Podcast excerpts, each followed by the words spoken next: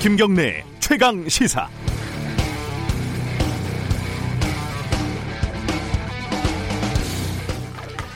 노영민 청와대 비서실장이 강남 집을 파니 청주 집을 파니 말을 바꾸다가 큰 비난을 사고 있습니다. 대통령은 국토부 장관을 불러서 부동산 잡으라고 질책을 하고 있는데 비서실장이라는 사람이 옆에서 그러고 있으니 욕을 먹지요. 그래도 억울하긴 할 겁니다. 본인을 욕하는 국회에는 정말 어마어마한 분들이 어마어마하게 많거든요. 국회 30%가 다 주택자인데 100억대 부동산 갑부가 5명이나 됩니다.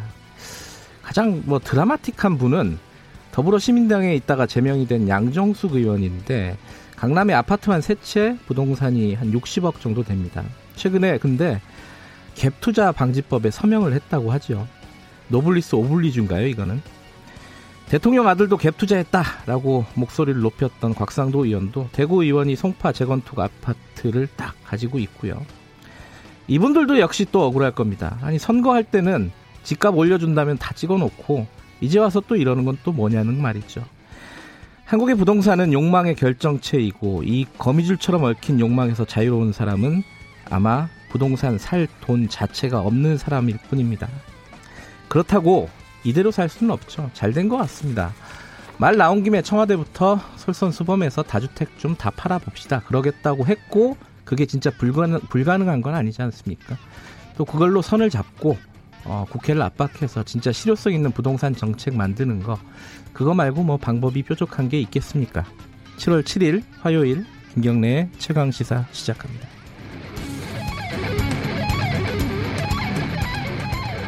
네, 김경래 최강 시사는 유튜브 라이브 열려 있습니다. 실시간 방송 보실 수 있고요. 샵 9730으로 문자 보내주시기 바랍니다. 짧은 문자는 50원, 긴 문자는 100원입니다. 스마트폰 콩 이용하셔도 좋고요. 오늘 1부에서는요, 미래통합당 조혜진 의원과 함께 지금 국회에 복귀를 했죠. 어, 야당 입장, 그 최근 부동산 정책에 대한 야당의 시각 들어보고요. 2부에서는요, 추가 경정 예산 3차가 통과가 됐죠. 어, 곧바로 지금 계속 그 배정이 된다고 하는데 어디에 어떻게 쓰이고 있는지 오늘 자세하게 기획재정부 어, 제 2처관과 함께 이야기 나눠봅니다.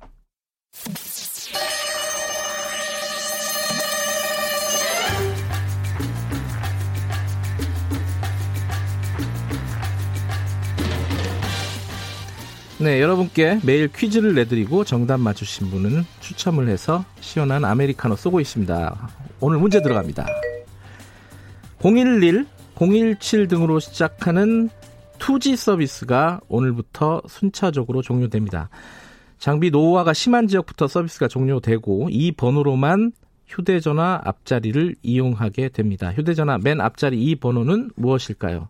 1번 9730, 2번 0720, 3번 010.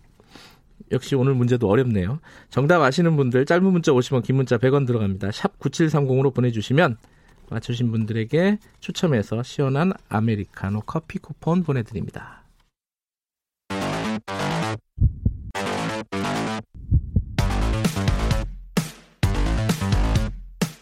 오늘 아침 가장 뜨거운 뉴스 뉴스 언박싱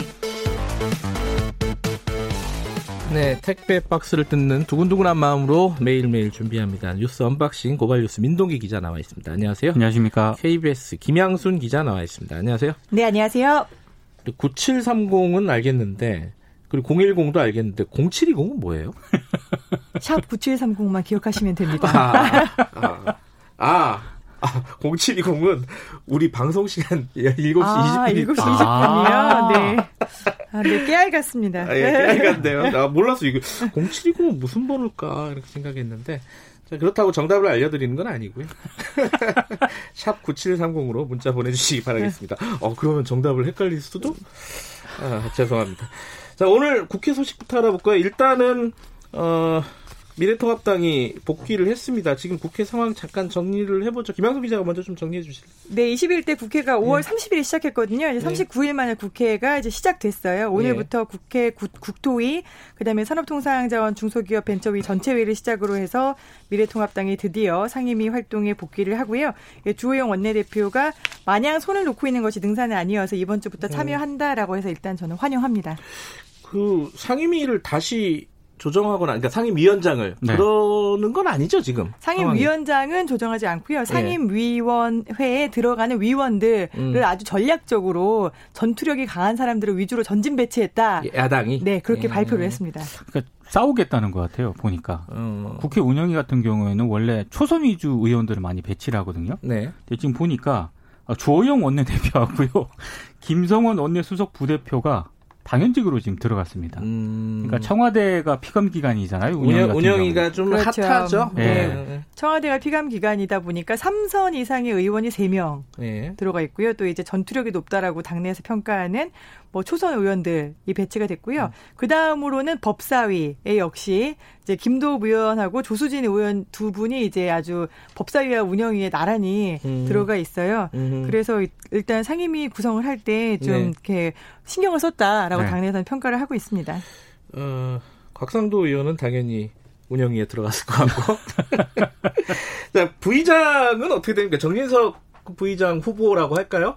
어, 안 한다고 했잖아요. 원래 안 한다고 네. 했었죠. 계속해서 이제 오선이기 때문에 정진석 의원이 이렇게 했었는데, 이제 더불어민주당의 의회 폭거에 항의해서 이제 부의장 하지 않겠다라고 음. 했는데 네. 이번에는 뭐 이제 당 지도부의 의견을 받아들여서 의총에서 하라고 한다면 하겠다라고 하면서 이렇게 얘기를 했어요. 네. 민주당에 대한 분이 아직도 풀리지 않아서 고민 어. 중이다. 네. 하지만 의원들의 총의는 들어보겠다. 이제 등 떠밀리면은 하겠다라는 그런 반응인데 이게 사실 국회 부의장이 국회 의장과 함께 사실 어떻게 보면은 당직의 당 어떻게 당에 대한 소속감을 내려놓고 음. 중재를 해야 되는 자리거든요. 네. 근데 아직까지 분이 풀리지 않았다면 좀 재고해 보실 필요도 있는 것 같습니다.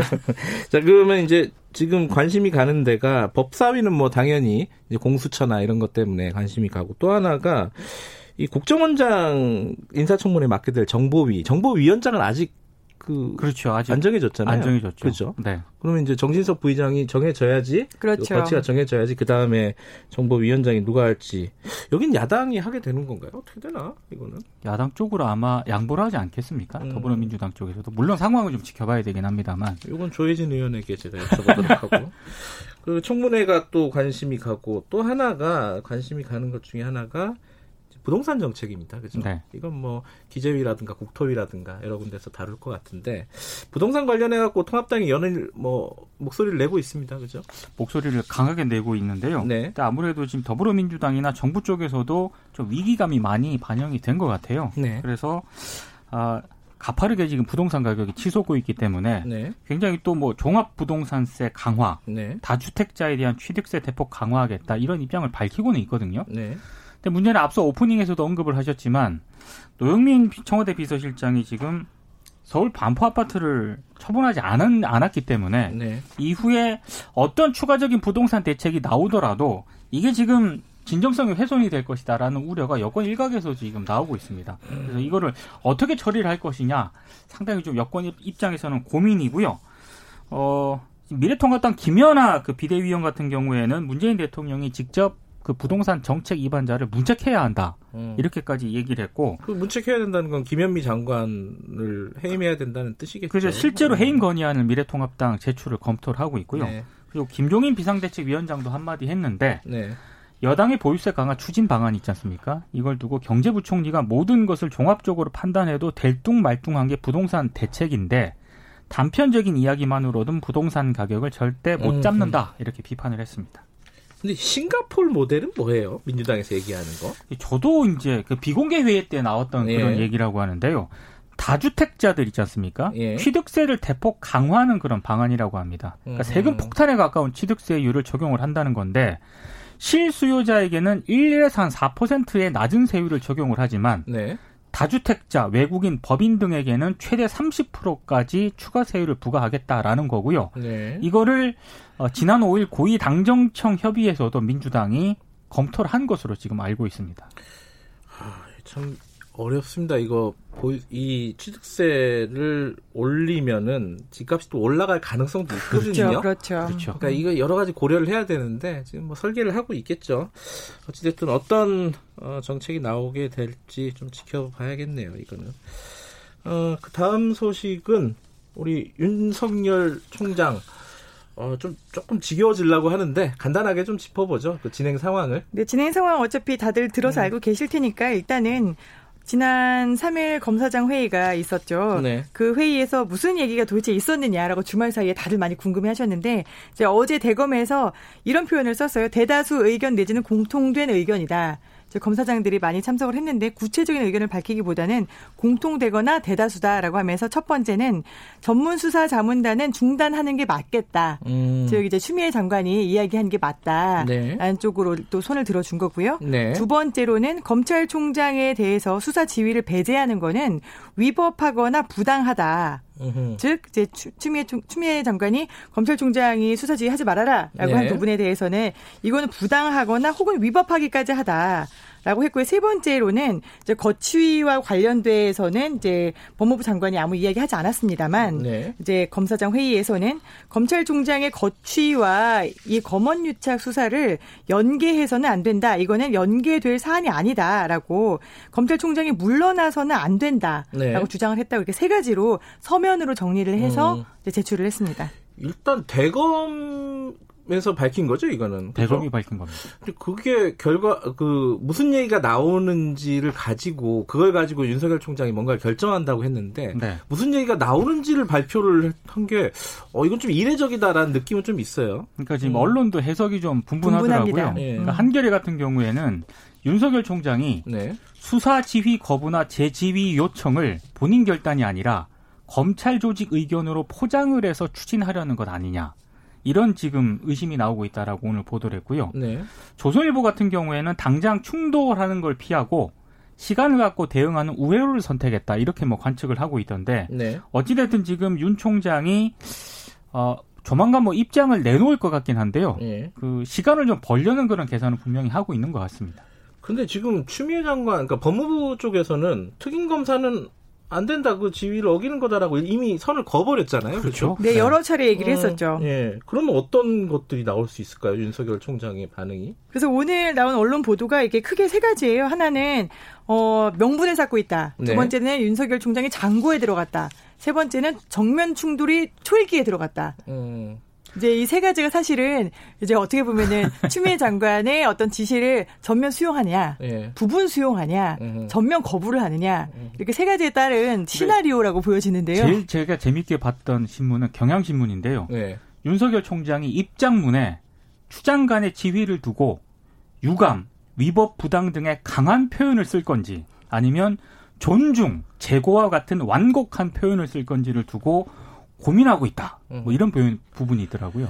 어렵네요. 어. 네, 참 이 메타포까지 설명하기는 어려울 음. 것 같습니다만 일단은 특임 검사 먼저 짚어보면요. 특임 검사를 검찰총장이 임명을 합니다. 네. 그렇기 때문에 이 부분에서는 특임 검사에 대해서 이제 법무부에서 강한 부담감을 계속 갖고 선을 그어 왔었고요.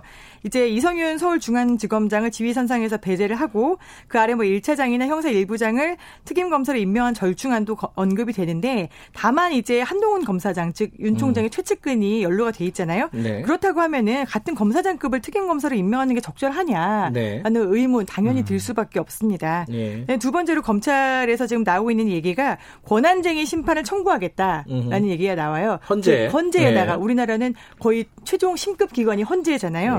예. 그래서 권한쟁의 심판이라는 게 국가 기관 간의 권한 다툼이 있을 때 헌재가 해석을 통해서 결정해 준다라는 건데 일단 이 검찰이라는 자체가 외청입니다. 그래서 네. 권한쟁의 심판의 당사자가 될 수 있는 건지 에 대한 의문이 있고요. 그다음에 법무부 장관이 수사를 지휘한다는 거는 정부 조직법상 규명이 되어 있는 건데 이것 역시 심판 대상이 될 수 있는 거냐라는 논란의 여지가 또 법조계에서 일고 있습니다. 장고에 들어갔는데 초읽기를 하고 있다는 건 뭐죠? 언론들이 해석을 잘 해주는 것 같습니다. 알겠습니다. 어제 나온 뉴스 중에 약간 국민적인 공분을 일으킨 뉴스가 하나 있었습니다. 어, 그 손정우 씨, 그 Welcome to Video 운영자 손정우에 대해서 미국 송환을 하지 마라라는 어, 법원의 결정이 내려졌죠. 그죠?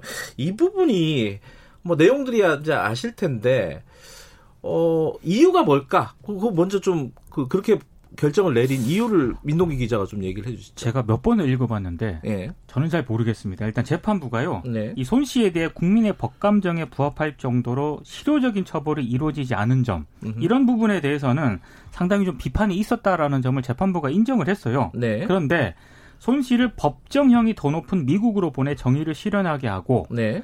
범죄를 예방해야 한다는 주장에는 공감을 하지만 주권 국가로서 한국 사법기관에서 주도적으로 형사처벌을 할 수 있다.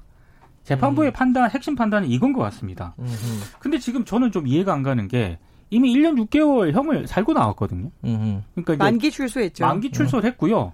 그 범죄 수익 은닉죄와 관련해서 이제 앞으로 이제 수사를 진행된다는 거 아니겠습니까? 그 아버지가 고발한 거죠. 아버지가 네, 고발한 거기 때문에 네. 그러면 미국보다 더 강한 어떤 그런 우리가 그 실형이 나와야 된다는 그런 얘기인데 과연 그게 지금 우리 양형 기준으로 봤을 때 그게 가능한가? 이제 이런 회의적인 시각이 많은 거죠. 바로 그것 때문에 문제가 되는 건데 재판부가 범죄인을 엄벌할 수 있는 곳으로 보내는 게 범죄인 인도 제도의 취지는 아니다라고 했어요. 그런데 네. 사실 국민들은 우리나라 사법부가 엄벌을 하지 않았기 때문에 그렇죠. 미국으로 송환했으면 좋겠다라고 생각을 한 거거든요. 그런데 이게 지금 한국 사법부에서 앞으로 엄벌을 하겠다는 건지 음. 아니면 어떻게 하겠다는 건지 이 사건을 다시 뭐 정말 법을 어겨서라도 소급을 해서 수사를 하겠다는 건지 음. 이 부분에 대해서 좀 의문이 많이 제기되고 있습니다. 이 강영수 판사가 내린 결정인데 네. 이 대법관 후보자 중에 한, 한 명이라면서요? 30명의 그렇죠? 후보가 있는데 그 중에 한 분입니다. 청와대에 그 대법관 후보를 박탈하라 뭐 이런 어떤 청원도 올라갔다고 하는데 어제 그죠? 한 20만 명 넘어간 걸로 봤는데 제가 아침에 새벽에 보니까 25만 명이 또 넘어갔더라고요. 이게 청원이 올라가고 11시간 만에 20, 22만 음, 네. 명인가를 네. 돌파하더라고요. 네. 사실 청와대가 그럴 권한이 있는 건 아닌데 그렇죠. 그죠? 네. 어찌됐든 여론이 그렇다는 거예요. 네. 저는 어제 그 뉴스 중에 그뭐 BBC 기자가 트위터에다가 쓴 그 글이 참 인상적이더라고요. 그 로라비 그 네. 특파원이 쓴 네. 글인데요. 네. 그 그것도 그렇고 이게 지금 뉴욕 타임즈나 이런 데서도 많이 보도를 하고 있거든요. 미국하고 연관이 돼 네. 있으니까. 그러니까요. 예. 예. 그러니까 한국에서 이, 이런 Welcome to Video 같은 아동 성착취물 범죄자가 1년 6개월 형을 받았는데 네. 어, 계란 18개? 18개를 훔친, 훔친. 음, 사람에 대해서 구형을 18개월을 했다. 네. 아, 뭐 이게 약간 뭐 좀 비웃는 듯한 느낌이라서 아니, 좀 예. 부끄러워해야 될 그런 네, 상황. 미국에서는 일단 이 뭐 아동 음란물 관련 범행을 목적으로 자금을 운반하거나 시도만 해도 예. 20년 이하의 그쵸. 자유형이니까요. 네. 알겠습니다. 오늘 여기까지 이 소식은 잠시 후 3부에서 어, 손정혜 변호사와 함께 어, 자세히 얘기 나눠보도록 하겠습니다. 오늘 뉴스 언박싱 여기까지 듣죠. 고맙습니다. 고맙습니다. 고맙습니다. 고발 뉴스 민동기 기자 그리고 KBS 김양순 기자였습니다. 김경래 최강 시사 듣고 계신 지금 시각은 7시 38분 향해 가고 있습니다. 최강 시사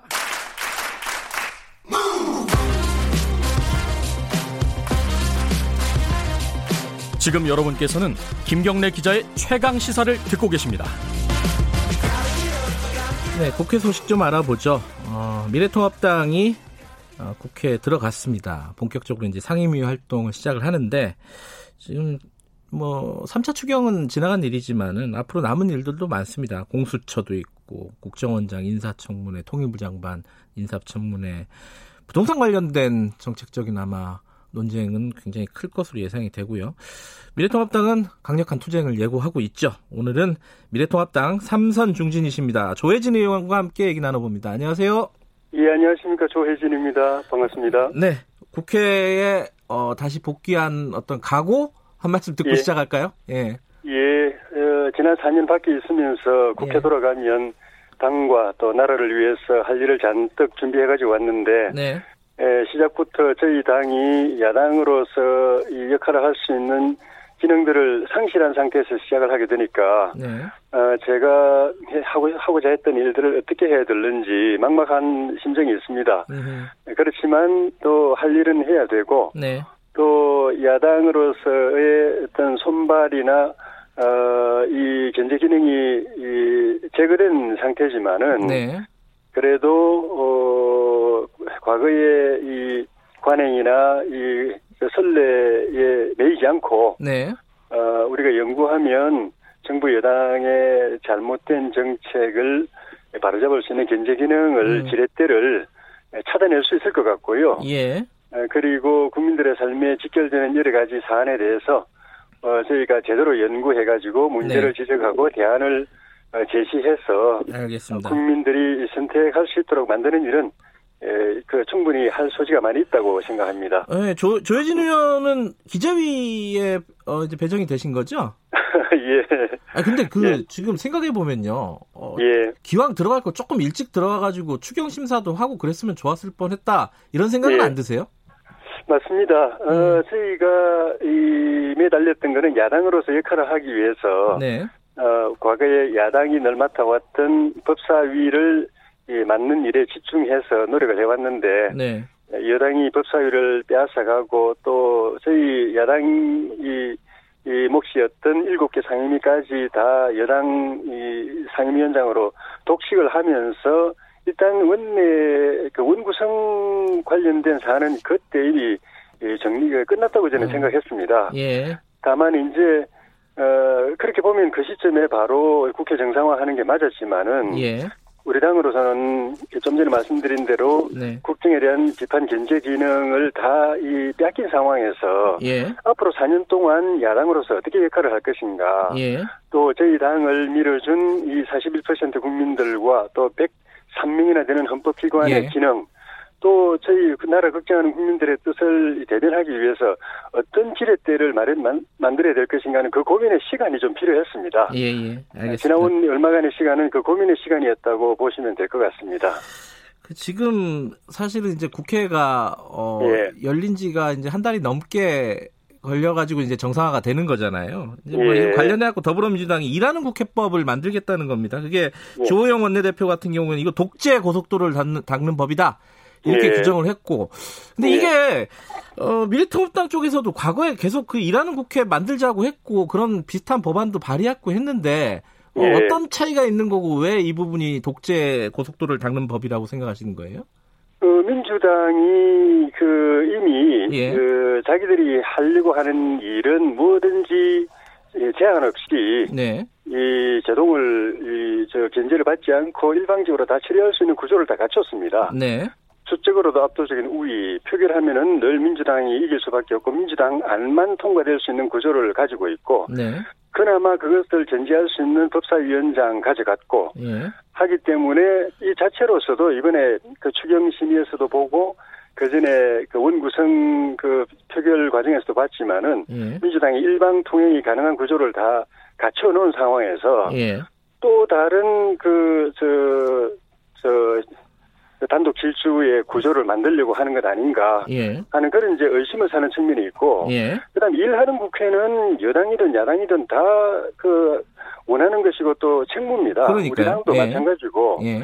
다만 이제 어떤 일을 하는 것이냐 그 음. 일이 국익에 도움이 되는 것이냐 모든 음. 국민들 여당을 지지한 국민이나 야당을 지지한 국민들에게도 다 도움이 되는 일이냐 네. 또 어, 정치적 반대 입장에 있는 사람들의 의견도 다 녹여내서 성과를 만들어내는 그런 일이냐 예. 아니면 당파적인 일이냐 정권 여권에게만 유리하고 그 범여권이 하고 싶은 일만 일방적으로 밀어붙이는 그런 일이냐 네. 그 부분에서 우리가 동의할 수 없는 부분이 네. 있는 거죠. 알겠습니다. 예. 그 그럼 이 그 일에 대해서 좀 여쭤보겠습니다. 그 일 중에 예. 예. 어, 좀 관련이 되신 일부터 여쭤보죠. 부동산 관련해서요. 예. 지금 어, 정부 여당이 예. 어, 종부세율 강화하겠다. 그리고 뭐 취득세도 올리는 방안은 이건 뭐 검토 중인 것 같은데 뭐 그런 예. 얘기들도 나오고 있어요. 이런 예. 어, 방향에 대해서는 어떻게 생각하세요, 조혜진 의원께서는? 종부세를 올리겠다고 하거나 예. 또는 어, 양도세를 올리겠다고 하거나 예. 라는 것까지는 그래도 어, 이거는 부동산 그 문제 해결과 관련돼 있는 그게 예. 실효가 실효가 있느냐 없느냐는 별개로 예. 부동산 해결과 관계 있는 대책으로서 고민하는 거라고 생각을 할 수 있었는데 예. 종부세 올리고 양도세 올리고 취득세까지 올리는 방안이 야- 그 여권에서 흘러나오는 걸 보고 예. 아 이거는 부동산 정책이 아니다. 어, 부동산은 그, 그, 저기, 보유하지 못하고 팔게 만들도록 도와주든가, 예. 아니면은 팔지 못하고 가지고 있도록 도와주든가, 예. 그래야 되는데, 이거는 팔지 팔아도 세금 매기고 사도 세금 매기고 음. 그래서 그 세금을 피하기 위해서 가지고 있어도 세금 매기고 네. 그러니까 이거는 그집 가진 사람들을 꼼짝달싹 못하게 묶어놓아서 놓고는 음. 이, 그, 이, 이 세금 저 세금에서 세금만 걸어가는 정책밖에 안 되는 거거든요. 예. 그러면 이거는 부동산 정책이 아니라 부동산 정책을 빌미로 핑계로 내세워놓고 세금 걷어가는 정책밖에 안 됩니다. 음. 그러니까 이거는 저 같은 사람도 야, 이거는, 저, 저 정부가 지금 퍼주기, 저, 저 선심 그 예산을 너무 남발하다가 해가지고 고가를 비다 보니까 국간 채우려고 네. 부동산 대놓고 지금 세금 걷어가려고 작정하고 덤비는 거 아닌가 하면서 의심이 음. 들 정도로 예. 이거 이거 이렇게 나오면 이거는 그 정책이라고 할 수도 없습니다. 예. 실효성도 없을 것 같다 이런 말씀이시네요 지금. 지금까지 음. 22차례 정부 들어서 3년 동안 22차례 음. 부동산 정책 실패한 원인 중에 하나가 예. 정도 진짜 저그 부동산 그 문제 해결에 필요한 양질의 주택을 저가에 공급하는 그 정책은 팽개쳐 놓고 음흠. 맨날 규제하고 세금 뽑아가는 정책만 하다가 보니까 실패한 건데 지금 나오고 있는 정책도 그 틀에서 못 벗어나고 음. 있으니까 네. 희망이 안 보입니다. 국회에서는요 지금 예. 특히 야당이 그 김현미 장관 해임 검토 해임 건의안 이걸 검토하고 예. 있다는 얘기 나오고 있는데 이거 추진하시는 거예요? 어떻습니까? 진작에 아, 일정히 고민하고 있고요. 이거는 예. 진작에 그 그렇게 정리되어야 될 부분입니다. 음. 20 임기 3년 동안에 22분의 부동산 정책을 남발한 것도 유사히 대해 처음 있는 일이고 음. 그래 가지고도 이 부동산 대란이 이 상태로 그대로 가지고 그 그대로 유지되고 있는 상황이면 예. 대통령이 먼저 사과를 해야 되고 예, 예. 그다음에 진작에 주무장관 바꿨어야 됩니다. 책임지어 예. 가지고 바꾸고 예. 그리고 대통령 청와대에서 대통령 주변에서 말도 안 되는 정책을 정책이라고 대통령한테 조, 조언하고 있는 얼치기 참모들부터 저는 다 잘라야 된다고 봅니다. 아, 다 잘라야 된다. 예, 그리고 부동산을 제대로 아는 사람, 좀 전에 말씀드린 어, 정부 재정을 엉뚱한 데 쓰지 말고 이런 데다 그 쏟아서라도 예. 좋은 집을 값싸게 공급하는 정책에 알겠습니다. 조언을 할 수 있는 참모들도 다 바꿔야 된다고 봅니다. 노영민 실장은 강남집 팔아야 된다고 보세요? 사실은 원론적으로 말하면 그거는 개인의 자유인 예. 측면이 있는 건데 이 정부가 강남집 그리고 부동산 그 다세대 다주 다주택 그 보유자들을 타겟으로 해가지고 죄악시하고 그 사람들을 음. 다 그냥 한 채, 자기가 실거주하는 한 채 말고는 다 내놓으라는 정책을 내놓은 전면에 내세운 이상은 예. 그리고 그걸 그 국민들에게 강요하기 위해서는 청와대 참모들부터 그걸 두 채 이상 그 그러니까 한 채만 남기고 두 채 이상 가진 건 다 처분하라고 예. 이야기했을 때는 그렇게 할 수밖에 없는 것이고 그 예. 핵심은 강남 주택에 있기 때문에 예. 강남 주택을 그대로 가지고 있고 지방 주 지방에 있는 주택을 팔 팔면서 예. 우리가 다른 국민들한테는 강남 주택 다 그 저기 저 팔아치우라고 강요할 수가 없는 것이죠. 예, 예. 네. 자, 다른 것도 많아가지고 좀 넘어가겠습니다. 예. 예. 어, 지금, 어, 박주영 국정원장, 이인영 통일부 장관 인사청문회 예. 예정돼 있죠. 이게 어떤 부분이 가장 중점적으로 다뤄져야 된다고 보십니까? 청문회에서? 박지원 장관은, 박지원 원장 후보는 저는 사실 그 이번에 원포인트 미션으로 어, 임명됐다고 보여지는데요. 아, 네. 어, 저희 미국 대선 그 전에 예. 에, 가능하면 미국 정상회담 그게 안 되면 그 남북 정상회담이라도 음. 하도록 물꼬를 터기 위한 그 대북 비밀 협상 미션 그 비밀 네. 협상 임무를 줘서 국정원장이 임명한 것 아닌가 싶은데 네. 그런 역할이면은 굳이 국정원장에 임명할 필요 없이 대통령 통일 외교 특보로 임명해가지고 음. 특사나 비밀 그 비밀사로 보내도 될 일인데 네.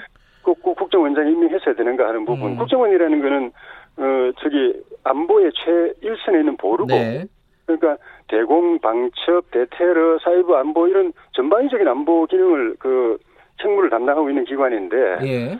박지원 그 내정자는 2000년 그 남북 정상회담 때 비밀 협상 지역의 경험밖에는 없거든요. 네. 지금 말씀드린 국정원의 그 청무에 관한 경험은 전혀 없습니다. 네. 그런 분을 앉혀놓으면은 그리고 음. 국정원장이 대북 밀사 역할을 하는 게 그 특사 역할을 하는 게 옳은가는 차치하고라도 네. 나머지 국정원의 중요한 기능들은 그럼 어떻게 되느냐 그, 네. 그, 분의 전문성이나 경, 경험이 전혀 없는 분이 원장으로 오게 되는데 네. 이런 점에서 문제가 있고 또 청문회를 하게 되면은 그때 그 남북 정상회담 시기에 대북 이제 불법 송금 문제로 음. 그 어, 법에 이제 그 처벌을 받은 그런 것들도 네. 새롭게 이, 부각이 되고 설명이 되지 않겠나 하는 생각이 듭니다. 조영 원내대표는 박지원 국정원장 내정자가 국정원장 되면 안 되는 사람이다 이렇게 얘기를 했던데 여기 예. 동의하시나요? 지금 말씀드린 이런 부분에서 그렇죠. 적임이 네. 아니죠. 적임이 네. 아니고 그렇게 되면은 국정원의 나머지 중요한 기능들이 제대로 작동하지 않을 가능성이 많고 예. 굳이 대통령께서 어, 북한 그 핵심 정권 핵심과 비밀 협상을 해서 네. 미북 정상회담, 남북 정상회담 물꼬를 틀려고 하면은 그 자리 말고 좀 전에 말씀드린 뭐 그 대통령의 통일 외교 특보라든가 다른 직책을 줘서 하는 것이 실리라고 보죠. 어, 시간 관계상 두 가지만 좀 간단하게 여쭤보겠습니다. 하나는 공수처. 예. 공수처 예. 이제 강하게 야, 여당에서 추진하고 있지 않습니까? 이거 추천위원 예. 구성까지는 그래도 협조해줘야 되지 않느냐? 이게 여당 예. 입장입니다. 이거 예. 여기 이것도 협조하실 생각이 없으신가요? 그거는 전제가 있죠. 예. 그러니까 지난 그 20대 말에 그, 그, 그, 저희가 생각하는 공수처는 대통령과 친인척 주변 측근 실세 같은 그런 살아있는 권력도 국민의 편에서 비리가 있으면은 국민의 편에서 당당하게 수사할 수 있는 그런 공수처를 원하고 국민들도 그걸 원한다고 생각하는데 네. 작년 연말에 민주당이 패스트트랙해서 강행 처리한 이 저 공수처는 현재 살아있는 권력을 수사하고 있는 검찰을 옥죄해 가지고 그 임기 말 문정부의 임기 말 그 그, 저 권력형 비리 수사를 못하게 만들려고 하는 거꾸로 된 네. 공수처이기 때문에 그 기능을 바로잡는 법 개정이 이루어져야 음. 우리가 동의할 수 있다. 지금 상황에서는 동의할 수 없다는 거네요. 그죠?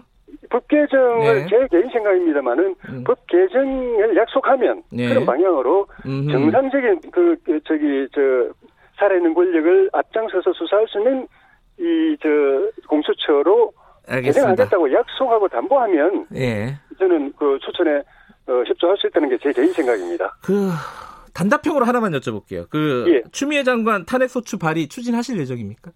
예, 이미 다 그 저희 내부에서 의원도 서명 받아놨고 네. 7월 임시국회 중에 아마 음. 저기 되지 않을까 싶습니다. 1월달에 예. 올 1월달에 사실 한번 검찰 그 보복 정치 보복 학살 인사를 음. 한걸 보고 한번 그 예. 그 저기 탄핵소추안이 제출됐는데 예. 20대 국회 그 회기 종료로 만료가 돼가지고 이번에 다시 내리게 되는 그런 측면이 있습니다. 여기까지 듣겠습니다. 고맙습니다. 예, 고맙습니다.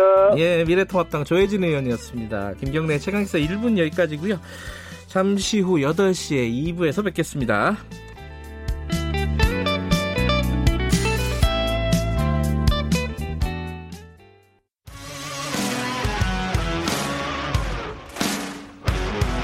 탐사보도 전문 기자 김경래 최강 시사.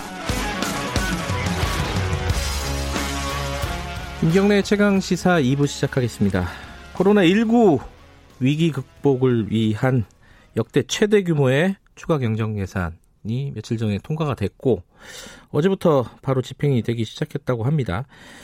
어, 이 돈이 어, 느 어, 어떤 분야에 주로 쓰이게 되는 것이고 우리한테 어떤 효과나 영향을 주게 될 것인지 오늘은 기획재정부 안일환 제2차관 연결해서 관련 얘기 좀 여쭤보겠습니다. 차관님 안녕하세요. 예, 안녕하십니까.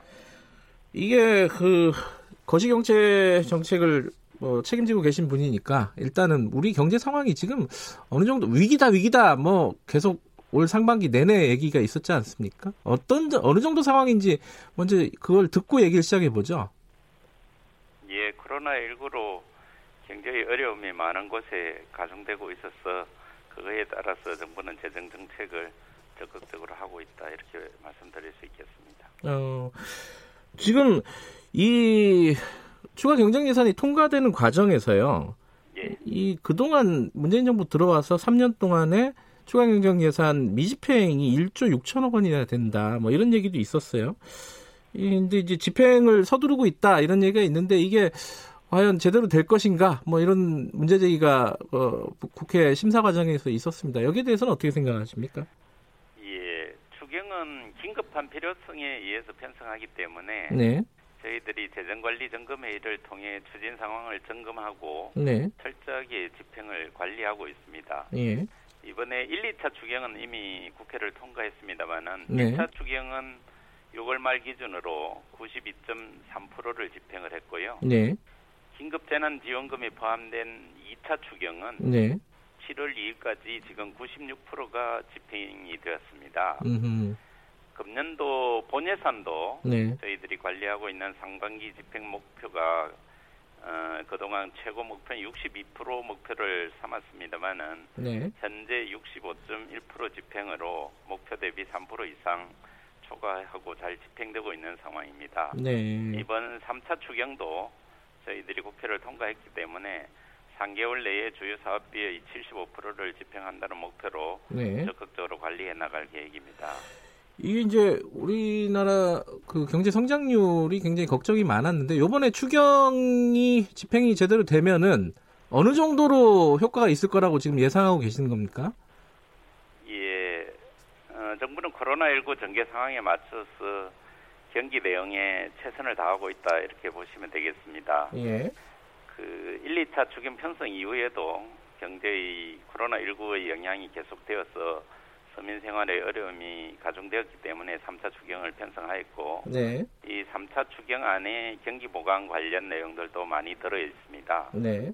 저희들이 하반기 경제정책 방향을 발표를 할 때 금년도 네. 성장률 전망을 어, 플러스 0.1로 발표했는데 여기에는 3차 추경의 효과를 감안해서 들어있다고 볼 수 있겠습니다. 더구나 네. 이 추경 내용은 7월부터 집행하는 걸 계획하고 있었기 때문에 음. 이번 추경을 적극적으로 집행을 하면 금년도하고 내년도에 성장률을 제고시키는 효과를 나타낼 수 있을 것으로 음. 생각을 합니다. 아, 근데 이 목소리 잘 들리시나요, 밖에? 어, 그래. 잡음, 잡음이 좀 많은데. 어, 지금 그, 저, 뭐야, 그 구체적으로 그 추경 관련된 심사 과정에서 야당에 야당에서 그 민원성 사업이 한 3, 3,500억 원 정도 들어가 있다 이런 문제 제기가 있었잖아요. 이거는 다 어, 뭐랄까요? 감액이 된 건가요? 예. 거기 일부 언론에서 발표했던 민원성 사업은 아마 상임위하고 얘기리 과정에서 제기된 사업 그러니까 요구가 있었던 사업이 어, 그 정도라고 이렇게 말씀되고 있습니다만은 네. 실제 이 국회 심사 과정에서는 네. 정책적인 사업만 중심으로 해서 반영을 하고 네. 지역의 민원성 사업은 반영하지 않았습니다. 예. 차관님 잠깐만 기다려 주시겠어요? 그 어, 끊어 주시겠어요? 지금 소리가 예, 예. 음질이 좋지 않아서 죄송합니다. 예, 청취자 여러분들 그 전화 상태가 그렇게 좋지가 않아 가지고 저희들이 바로 다시 걸겠습니다. 지금 어, 3차 추가 추가 경정 예산이 어, 지금 어떻게 쓰이고 있는지 구체적인 지점들을 하나씩 좀 여쭤볼 순서인데 어, 지금 음질이 좋지 않아 가지고 잠시 끊고 가도록 하겠습니다. 지금 여기 3차 추경 예산 중에 좀 관심이 가는 부분 중에 하나가요. 뭐 대학 등록금 관련해 가지고 반환하는 대학에 어, 뭐 지원을 하는 그런 예산이 좀 있고 그리고 이제 앞으로 긴급 긴급 재난 지원금 이게 어, 어, 추가적으로 지급이 되는 것이냐 이 부분도 많이 궁금하실 것 같아요. 제가 여쭤보도록 하겠습니다. 차관님 다시 연결돼 있나요? 예 예. 예 예. 어, 먼저 그 사람들이 많이 궁금해하는 것 중에 하나를 말씀드리면요. 긴급 재난 지원금 같은 경우에는 이번에는 이제 포함이 안 돼 있잖아요. 예. 그 앞으로 추가적으로 좀 포함될 가능성도 있나요? 어, 긴급재난지원금은 지난번에 그 코로나로 인한 어려움을 인해서 한시적, 일시적으로 지원을 했습니다. 네. 그래서 추가적인 그리고 재정을 효율적으로 하기 위해서는 어, 정말로 어려운 곳에 집중해서 쓰는 게 더 효과적이라고 생각하기 때문에 네. 우선은 그 어려운 곳에 집중하는 것에 재정 운영을 집중 우선해야 된다고 그렇게 생각하고 있습니다. 아, 앞으로는 계획은 특별히 없다 이렇게 정리하면 되겠나요? 그러면 그러면? 예, 현재까지는 그렇습니다. 그리고 또 이제 어, 특히 이제 청년들이 많이 관심을 갖고 있는 부분인데 대학 등록금 관련해 가지고 예. 어, 이게 반환을 하는 대학들에게 지원을 한다. 이건 구체적으로 어떤 식으로 지금 방침이 정해져 있습니까? 예, 등록금 반환에 국민의 세금을 직접적으로 투입하기보다는 네. 이 문제는 대학과 학생이 소통하여 협의를 할 사안이라는 것이 기본 입장입니다. 네. 다만 이제 대학도 또 학생도 모두 어려운 상황임을 감안해서 이번 추경의 대학 지원 관련 네. 한시적이고 또 간접 지원 차원의 예산에서 네. 대학 비대면 교육 긴급 지원 사업으로 천억 원이 반영됐습니다. 네. 이것은 대학의 자구 노력을 통해 등록금 반환이나 또 장학금 지급 등이 실제 이루어질 때 그 대학에 한해서 지원을 할 계획이고 이 예산은 온라인 강의나 방역 및 교육 환경 개선 등에 활용할 수 있을 것으로 생각이 됩니다. 그 지금 국회 예산정책처에서요. 그 심, 심사 과정에서 그 얘기가 나왔습니다. 어, 8조 9천억 원이 지금 어, 실업 대책으로 155만 명 대상으로 이게 책정이 돼 있는데 이 실업자 수가 127만 명으로 이제 얘기가 되는데 이게 좀 앞뒤가 안 맞는 거 아니냐 뭐 이런 문제 제기가 있었습니다. 이거 어떻게 보십니까 이거는? 어, 그 부분은 네. 단순하게 어느 시점에 실업자 수와 그 저희들이 일자리 창출 수를 단순히 비교할 수가 없고요. 네. 저희들이 정책의 대상으로 하는 거는 실업자뿐만 아니라 직접 지금 실업 단계가 가지 않은 사람들에 대해서도 같이 모습을 볼 수 있고 또 같은 어떤 분이 직업 훈련을 받을 수도 있고 구직급여를 받을 수도 있고 이렇기 때문에 그걸 단순해서 어느 시점에 숫자를 비교하기는 어렵다고 생각이 됩니다. 또 하나가 이 이제 세입이 이제 줄어들 거 아니겠습니까, 그죠? 미래통합당의 이제 추경호 의원 같은 경우에는 이제 30조 정도가 줄어 줄어들 거다 이렇게 좀 우려를 하고 있는데 이 부분에 대한 대책은 뭐냐? 어, 그 정부에서 이제 세입 경쟁을 11조로 잡았잖아요, 그죠? 예. 이 부분 좀 부족하게 잡은 거 아니냐? 어, 어떻게 생각하십니까, 이거는? 어, 그 부분은 이제 정, 정부가 성장률 전망이나 네. 최근의 세입 진도율이나 여러 걸 감안해서 현재 시점에서 가장 합리적으로 추정할 수 있는 금액으로 추정을 해서 이번 어, 추경에 반영을 했다 그렇게 보시면 될 것 같습니다. 그 단순히 예. 어떤 의원님이나 일부에서는 그냥 진도율만 가지고 네. 현재까지 진도율만 가지고 연말까지 이렇게 추정하는 경우도 있는데 네. 저는 이번에 그 세금 유예 뭐 석 달간 유예해주고 이런 세정 정책들도 있기 때문에 단순히 이제 지금까지 진도율만 가서 가지고 연말까지 비교하기는 어렵고 전체적인 세임 모델에 의해서 반영한 것이 합리적인 추정이라고 생각이 듭니다. 음. 지금 아까 이제 대학 등록금도 잠깐 언급을 해주셨는데 청년들을 위한 정책들은 어떤 것들인지 좀 소개 좀 해주실 수 있나요? 예, 이번에 국회 과정에서 청년 관련 예산이 어, 3,900억 정도 반영이 되었습니다. 네. 청년 관련해서는 주로 일자리, 관련 예산과 그 다음에 주거, 금융 이런 것들이 반영이 됐습니다. 네. 청년층에 이제 역세권 임대주택 2,500호를 공급을 하고요. 네. 그 다음에 청년 대학생들이 활용할 수 있는 해살론 500억을 추가로 공급을 하고 IT 분야나 이런 청년 일자리를 추가 확대하는 것 등에 이번 국회에서 3,906억 정도가 정액 반영되었습니다. 그 지금 이제 세 번째 이렇게 추경이 반영이 된 거는 사실상 유례가 없는 일이 아니겠습니까? 그죠? 이게 이제 그 재정 적자가 한 100조를 돌파한다. 3차 추경으로 이런 얘기도 나오고 있고 국가 채무에 대해서는 기재부가 워낙 좀 신경을 쓰는 분위기였잖아요. 여기에 대해서는 어떻게 고민하고 계신가요? 예. 방금 말씀하신 것처럼 네. 어, 72년 이후 48년 만에 연간 3회의 추경을 편성했다 이렇게 보시면 알 것 같습니다. 여기서 알 수 있는 바와 같이 네. 이번 코로나 사태는 최근 IMF나 OECD 경제 전망에서 보듯이 전대미문의 위기 상황 이렇게 규정할 수 있을 것 같습니다. 네. 지금과 같이 경제가 어려운 상황에서는 재정이 적극적으로 역할을 해야 된다. 이때 제대로 역할을 못해서 경제가 주저앉으면 나중에 재정 부담이 더 크게 돌아올 수도 있다. 이런 점에서 어, 한시적으로 적극적인 재정 정책을 하다 보니까 일시적으로 재정 건전성 지표는 네. 어, 악화되고 있는 그런 상황입니다. 그래서 정부는 어, 단기적으로는 적극적인 재정 정책을 하지만 중기적 관점에서는 재정 건전성 관리에 특별히 노력하고 있습니다. 네. 이번에 3차 추경을 하면서도 재정 건전성 부분을 계속 고민을 하기 위해서 저희들이 최대한 일정 부분은 세출 구조 조정을 통해서 충당을 했고 내년 예산에서도 강력한 지출 구조 조정을 통해 재정을 효율성을 올리는 곳에 특별히 역점을 두고 어, 재정 운영을 해나갈 그런 계획입니다. 이 재정 건전성을 기재부에서 너무 좀 뭐랄까 지나치게 우려하고 있는 거 아니냐. 다른 선진국들에 비해서 우리가 여력이 충분한데도 불구하고 이런 지적들이 항상 있지 않았습니까? 여기에 대해서는 어떻게 생각하십니까, 차관님은? 저희들이 그동안 어, 재정을 건전하게 관리하는 것에 많은 역점을 두고 왔기 때문에 네. 최근에 저희들이 적극적 재정 운영을 해도 현재 우리나라 국가 GDP 대비 국가 채무 비율이 40% 내에 있습니다. 네. OECD 평균이 어, 109% 정도 수준인 것에 비하면 네. 상대적으로 우리는 나은 편이라고 할 수는 있겠습니다.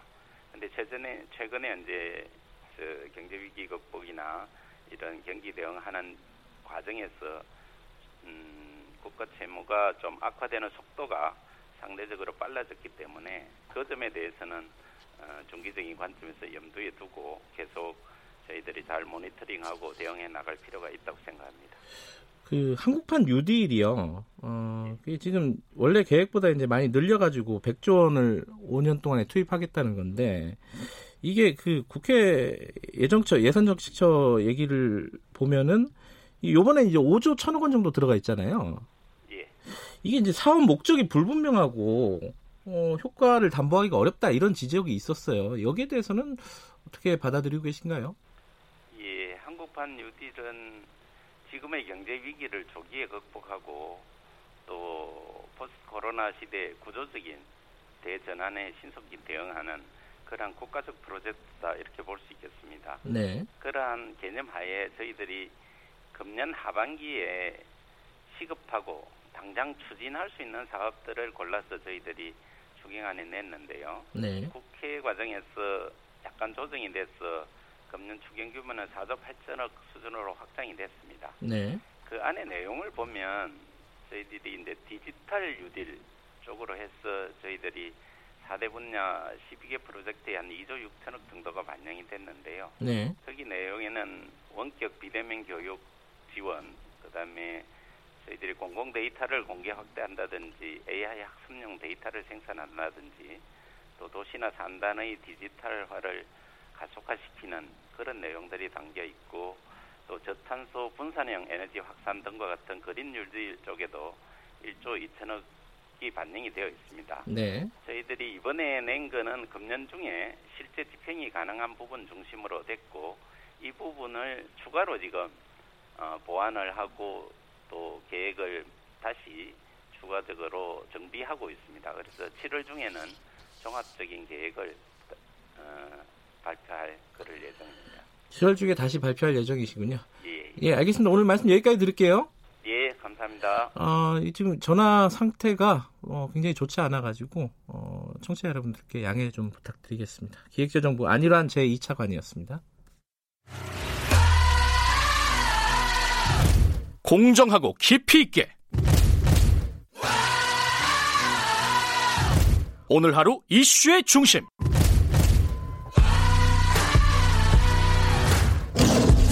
김경래 최강 시사.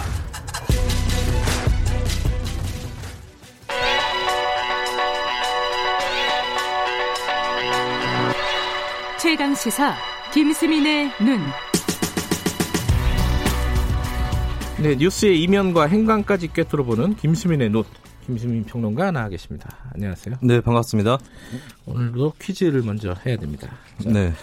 오늘 퀴즈 알려드리겠습니다. 어, 정답 맞추신 분들에게 시원한 아메리카노 커피 쿠폰 추첨해서 보내드리니까 잘 들어주시기 바라겠습니다. 011, 017 등으로 시작하는 2G 서비스가 오늘부터 순차적으로 종료가 됩니다. 장비 노후화가 심한 지역부터 서비스가 종료가 돼서 앞으로 이 번호로만 휴대전화 앞자리를 이용하게 됩니다. 지금도 뭐 이 번호를 대부분 쓰고 있죠. 휴대전화 맨 앞자리 2번은 무엇일까요? 1번 9730, 2번 0720, 3번 010 정답 아시는 분들은 샵 9730으로 문자 보내주시기 바랍니다. 짧은 문자는 50원, 긴 문자는 100원입니다. 추첨해서 커피 쿠폰 보내드립니다. 아, 어렵나요, 문제가? 네, 매번 어렵네요. 아유, 앞에 전화 상태가 안 좋았고 엄청 신경 써가지고 네. 긴장이 탁 풀리네. 오시니까. 자, 오늘은 그 인사청문회 얘기를 좀 해볼 건데 네. 박지원 의원을 콕 집어서 얘기를 하시겠다고요? 네, 뭐 아무래도 뭐 이유가 있으신가요? 아무래도 가장 재밌을 것 같아요. 80여 년 인생이 청문회 도마에 오를 수 있는 거니까요. 정치 인생만 쳐도 30년이고. 음. 게다가 올해 총선에서 낙선을 했는데 여당 인사가 아닌데도 장관급 공무원으로 아. 부활을 했단 말이죠. 뭐 그렇죠. 뭐 물론 청문회를 다 거쳐야 되겠습니다만. 네. 네. 그 아까 야당 쪽에서는 네. 원포인트 국정원장 아니냐. 그러니까 뭐 네. 남북 회담이라든가 북미 회담을 성사시키기 위한 네. 어, 그런 원포인트용 국정원장 아니냐. 음. 부적절하다. 네. 뭐 이렇게 얘기를 했어요. 이 어, 문재인 정부에서 이 박지원 전 의원을 뽑은 이유, 고른 이유, 네. 선택한 이유 뭐라고 보세요? 첫 번째는 지금까지 남북 대화나 북미 대화도 그렇고 보면 폼페이오 국무부 장관도 그렇고 네. 그 정보 라인들이 주도를 해왔거든요. 네. 그래서 어떻게 보면 통일부가 힘을 쓸 수 없는 상황에서 국정원에 좀 더 무게를 싣고 네. 어, 경륜이 있는 인사를 발탁하지 않았을까라고 음. 보여지고요. 두 번째는 김대중 전 대통령은 아마 이렇게 박지원 후보자를 추천을 할것 같아요. 우리 박지원 실장은 북한뿐만 아니라 네. 미국과 일본에도 인맥이 많고 친한 사람입니다. 네, 이런 외교가 된다. 이런 것들이 또 있겠습니다. 네, 어, 전 국민이 할 수 있는 성대모사를 아니 하면은 전 국민이 한다 그러고 모르면은 처음 들어봤다 그러고 참 네. 아니 김종인 위원장을 연습하시다니까요.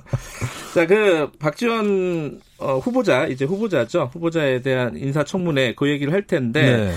어, 뭐 어떤 부분들이 좀 짚을 만한 부분일까요? 일단은 정보위원회에서 인사청문회로 가는 길이 좀 험난합니다. 음. 국회 부의장이 있어야 정보위원을 네. 협의해서 선임을 할 수 있거든요. 네. 지금 국회 부의장 후보로 유력한 사람이 정진석 의원인데 정진석 의원이 지금 좀 그 국회 원구성 간의 파행 때문에 네. 좀 마음이 상해 있다라고 하는데 또 흥미로운 에피소드가 있어요. 과거에 어, 박지원 후보자가 문재인 정부 초반에도 막 문재인 대통령에 대해서 뭐 7대 위기가 닥칠 것이다 이러면서 비판을 막 가했거든요. 아, 그랬었나요? 네. 오. 그러다가 논조가 조금 수그러들었 던 것처럼 보였던 게 이제 네. 어, 좀 타이르는 말투로 그랜드 음. 디자이너가 없다라고 음. 이런 지적을 좀 차분히 한 적이 있습니다. 그 음. 그랜드 디자이너가 혹시 본인 아니냐 이런 관측도 있었는데 이렇게 누그러지니까 정진석 의원이 그 SNS에 댓글을 달아가지고 네. 챗 이렇게 한 글자로 딱 달았어요. 아, 그건 네. 정치인들끼리는 안 그러는데. 그러니까 네. 박지원 후보자가 당시에 네. 그 밑에 대댓글로 웬챗 이렇게 또 철자가 틀리셨어요. 웬이 우에 에를 써야 되는데 오에 에를 써서 웬챗 이렇게 달았습니다. 이게 기사화도 돼서 한번 아, 기사, 찾아보시면 아, 나올 거예요. 됐어요? 근데 저는 그때 어. 당시에 그 SNS 댓글을 봤었거든요. 아. 이분들이 왜 이러시나 했는데 정진석 네. 의원 입장에서는 좀 세게 문재인 정부를 공격해야 되지 않냐 이런 음, 좀왜 갑자기 유화적으로 그렇습니다. 나오냐 뭐 이런 네. 뜻이었죠. 하필이면 그 정진석 의원이 현재 인사청문회로 가는 길에서 키맨이 된 것이죠. 음, 두 분이 친한가? 두 그죠? 분이 그 이제 박지원 후보자가 한인 회장을 지내면서 미국에서요. 예, 네. 그래서 정진석 의원하고 인연이 굉장히 오래되었다. 그랬군요.라고 합니다. 아, 친하니까 뭐 이런 거 친한데 당은 다르고 하니까 그런 티격태격도 가능한 거겠죠. 그렇군요. 자 이제 사실은 박지원 의원이 어, 박지원 전 의원이 이 국회 아, 뭐, 그 국정원장 후보자가 되면서 가장 큰 문제가 생긴 거는 방송계입니다. 네, 그렇죠. 우리도 고정 네. 출연이 있었거든요. 한편으로 생각해 보면 방송계가 네. 너무 특정 패널에게 의존하지 않았었나라고 아, 생각이 들고 날카롭게 보시는군요. 예, 그리고 평론가 음. 입장에서는 네. 한 분이 가시니까 자리가 혹시 조금 더 나지 않을까. 아, 시장이 열렸다. 이런, 네, 이런 기대를 해봅니다. 박지원 포스트 박지원은 누구냐? 김수민이다. 네. 아, 그것까지는 아니고요. 네, 조금은 자리가 나오. 나오지 않을까. 파이가 커지면. 예. 네. 자, 청문회가 이제 들어갈 겁니다. 자, 어떤 쟁점들이 나올 것이냐. 아까 뭐 야당 조혜진 의원도 네. 잠깐 네. 언급하기도 했는데 어떻게 예상을 하십니까? 아무래도 대북 송금 그렇죠? 얘기가 나올 수밖에 음. 없겠죠. 더군다나 국정원장이니까. 예, 네. 처벌을 받았기 때문에 물론 이 부분에 대해서 옥고를 치렀고 대중의 내리 속에는 휠체어에 앉아서 안대를 붙이고 있는 그때 실명 위기까지 왔었어요. 박지원 후보자가. 맞아요. 예, 예. 그런 부분이라든지 또 시간이 오래 지났고 그 사이에 매체에도 많이 출연을 하면서 좀 비호감 이미지가 부식된 측면이 있습니다. 그래서 음. 이거는 어느 정도는 이제 대중적 사회에서는 좀 뭐 이해해 줄 수 있는 이제는 그런 음. 사안이지만 문제는 말씀하셨다시피 국정원장이 될 수 있느냐. 음흠. 그리고 그때 당시에 대북 송금 계좌로 국정원 계좌가 쓰였거든요. 네. 또 하는 거 아니냐. 음. 분명히 얘기 나올 겁니다. 박전 후보자 네, 그 국정원장 네. 되면 또 그렇게 할 거냐 음. 이렇게 물을 거고 그때 일에 대해서 후회하지 않느냐라는 음. 질문이 들어올 텐데 여기에 어떻게 대답을 할지가 좀 이 관건이에요. 만약에 음. 후회 안 한다 이러면은 굉장히 파장이 커질 수 있는 거고요. 음흠. 근데 약간 돌려서 답변을 할 수도 있겠죠. 음. 내가 그때 감옥도 갔는데 후회하는 마음이 없겠냐 이렇게 예, 답 돌려서 답변할 수도 있겠는데 그때 예. 일은 어쨌든 이번에 뭐 1번 타자로 올라올 것이다 그렇게 봅니다. 아, 뭐라고 대답할지 뭐 기대가 됩니다. 아, 기대가 되는 게 어, 그러니까 궁금하죠. 예, 궁금해요. 네. 왜냐하면 네. 박지원 의원이 워낙 언변이 좋은 네. 분이라서 거기에 대해서 어, 뭔가 조금 다른 시각으로 얘기할 네. 수도 있을 것 같기도 하고요. 근데 또 질문 때에서 질문하던 의원이었던 입장과 답변대에 음... 섰을 때는 또 다를 수 있거든요. 그럴 수 있겠네요. 예, 박지원 후보자가 답변대에서도 적응을 잘 하는지 그것도 관전 포인트죠. 박지원 전 의원이 후보자는 인사청문회는 처음이죠? 그렇죠. 그죠? 그러니까 문화관광부 장관을 김대중 정부 때 네. 했지만 그때는 장관 인사청문회가 그러니까, 없었습니다. 예. 네. 이번에 진짜 처음이고 네. 어, 지, 답변을 하는 사람 입장에서 어떤 말을 할지 그쵸. 질문은 정말 선수 중에 선수인데 그죠? 그게 답변하는 음. 것이 더 불리해요 국회에서. 그렇겠죠. 네, 그래서 관료하고 국회의원하고 질의응답하면 어지간하면 의원이 안 밀립니다. 그렇죠. 의원은 예. 그게 무기가 있잖아요. 네, 하다가 안 되면 어. 화제를 바꿔버리고 막 말하지 말라 그러고 네. 이럴 수도 있거든요. 짧게 말하세요. 뭐 네. 이럴 수 있고. 짧게 말하면 또 길게 설명 안 한다고 뭐라 그러잖아요. 아, 약간 김수민의 성대모사 비슷한 거군요. 칭찬입니까? 아닙니다. 자, 그 대북관 네. 이게 이제 가장 중요한 쟁점일 거예요. 원론적으로도 그렇고 그죠. 네. 여기에 대해서는 어떤 예상이 가능할까요? 무수하게 많은 발언을 박지원 후보자가 해 왔는데요. 이를테면은 네. 뭐 문제가 될 수도 있는 발언 중에 북한이 붕괴하면 우리도 함께 망한다. 2010년에 발언한 거거든요. 네. 이 정도는 뭐 서로 간에 좀 의존적인 관계, 영향을 끼치는 관계다라고 답변을 할 수 있겠는데 2013년에 김정은 체제를 강화시켜 주는 것이 좋다. 라는 답변을 했어요. 오호. 이게 결과적으로는 김정은 위원장을 통해서 뭐 남북 정상회담이나 이것도 가능했기 때문에 네. 그러니까 다른 의미가 아니라 저 사람이 그래도 하는 게 낫다 이런 의미였을 텐데 문제는 네. 국정원장 청문회에 있기 때문에 네. 국정원장으로서 어쨌든 뭐 국정원이 국방부까지는 아니지만 주적이 북한이고 뭐 이런 논리들이 나오면서 네. 바람직한 발언이냐 아직도 그렇게 생각하느냐 네. 뭐 이렇게 어, 질문이 나올 수 있겠죠. 음흠. 자, 요 이제 지금까지 얘기한 건 사실 대북 송금 문제도 그렇고 네. 어, 북한 대북관도 그렇고 이제 북한 얘기인데 그거 말고 다른 게 뭐가 있을까요? 일단 국내 정치적 문제 가장 뜨거운 것은 문재인 대통령을 그렇게 비판하더니 아, 초 초기에. 네. 네. 초기뿐만 아니라 예전에 민주당 분당 과정에서도 아, 예, 예. 네, 굉장히 비판을 했고 예. 또 대북 송금 특검이 문재인 대통령이 이제 청와대 있을 때 노무현 음. 정부 때 이루어졌기 때문에 구원이 있는 관계인데 어떻게 덜컥 손을 잡느냐 기회주의적인 거 아니냐 이 질문이 나올 겁니다. 예를 음. 들면 이제 아까 제가 웬챗 이 일화를 말씀드렸는데 네. 예전에 이제 문재인 대통령 아들 부정 채용 의혹이 있다고 해서 이 문제를 박지원 후보자가 집요하게 물고 늘어졌거든요. 음. SNS에서도. 음. 그러다가 대통령 선거 막판에 문재인 대통령 딸이 네. 예, 공식석상에 나오는 일이 있었는데 아들이 안 나오고 왜 딸이 나오냐라는 취지로 딱 두 글자를 SNS에 남깁니다. 웬 딸? 아, 그래요? 예, 이때도 철자가 틀리셨어요. 제가 기억을 하고 있는데 오해 애로 썼다가 누가 지적을 했는지 수정을 하셨더라고요. 근데 기억이 안 남으셔서 나중에 또 오해 애를 쓰셨습니다. 여하튼간에 이런 문제를 야당 쪽에서 제기를 할 수가 있겠죠. 음... 예, 그리고 그때 당시에 문재인 대통령 아들에 대해서 의혹 제기했던 게 틀렸다고 생각한다면 이건 정계 은퇴감 아니냐 이렇게도 공격이 들어올 수 있겠습니다. 아, 그러니까 지금 청와대에 대한 입장, 여기에 대한 공격이라든지 질문들이 있을 것이다. 뭐 이렇게 정리할 수는 있겠네요, 그죠? 네, 그 밖에도 이제 또 다른 장관 청문회 때 있었던 일도 도마에 오를 가능성이 있습니다. 누구요? 아, 조국 전 장관 청문회 때 그때 아... 박지원 당시 의원이 그 표창장 파일을 휴대전화로 보고 있는 게 포착이 된 적이 있었어요. 그 사진이 화면에 예. 잡혔죠. 그래서 처음에는 예. 이게 검찰 압수수색이 된 것이 새어 나간 게 아니냐 했는데 검찰이 부산대 의전원에서 확보했던 것은 이제 흑백으로 된 거였죠. 음흠. 예, 그렇기 때문에 이게 컬러로 된 것을 어떻게 확보했느냐. 음. 예, 이런 부분들이 또 문제가 될 수가 있는 것이겠고. 본인은 안 밝혔죠? 예, 입수 경위에 대해서 밝히지 않았기 때문에 음흠. 그래서 그거 어떻게 구한 거냐. 혹시 그러니까 의구심이 있을 수 있죠. 정권이라든지 이쪽을 통해서 구한 거 아니냐. 음흠. 근데 민주당 의원이 그거를 이렇게 공개하면 티가 나니까 당신이 한 게 아니냐. 이런 의심에 따른 질문이 나올 수 있겠습니다만 음. 저는 박지원 후보자의 모범 답변은 이미 정해졌을 거다. 뭐예요? 내가 국정원장이 될 사람인데 입이 무겁지 않겠냐. 답변하지 않겠다. 의정 활동 중에 아. 구한 자료에 대해서 어떻게 답을 하느냐. 뭐 이렇게 아하.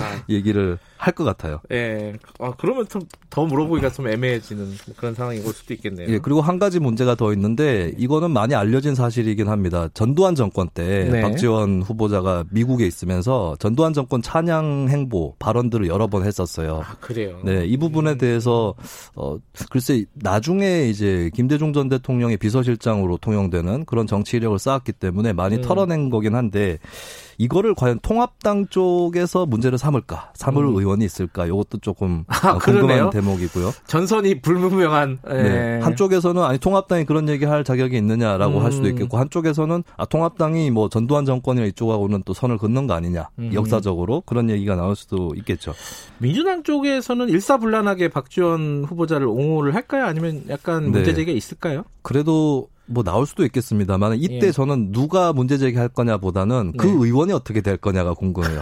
지금 민주당 지지층 사이에서는 박지원 후보자에 대한 거부감이 굉장히 낮아진 상태인데 예. 혹시나 박지원 의원에 대해서 비판적 질문을 했다가 문자 폭탄을 받게 될 거냐 음흠. 이것도 좀 관전 포인트고 박지원 의원 역시도 후보자 역시도 답변 과정에서 좀 지지층을 거스르는 답변이 만약에 나온다면 음. 또그 역시도 문자 폭탄을 또 받게 될 것이냐 음흠. 또 문자 폭탄 중에서 챗 이런 게 들어가 있을 것이냐 네. 여러 가지 짜잘한 궁금증이 있습니다. 어, 보내실 때는 맞춤법을 항상 유의해 주시고 네. 어, 박지원 후보자 국정원장 후보자에 대한 인사청문회 어떻게 될지 한번 예측해봤습니다. 오늘 말씀 고맙습니다. 고맙습니다. 예 감사합니다. 김수민 평론가였습니다. 2부는 여기까지 하죠. 김경래 최강기사 3부는 잠시 후에 하고요. 어, 일부 지역국에서는 해당 지역 방송 보내드립니다.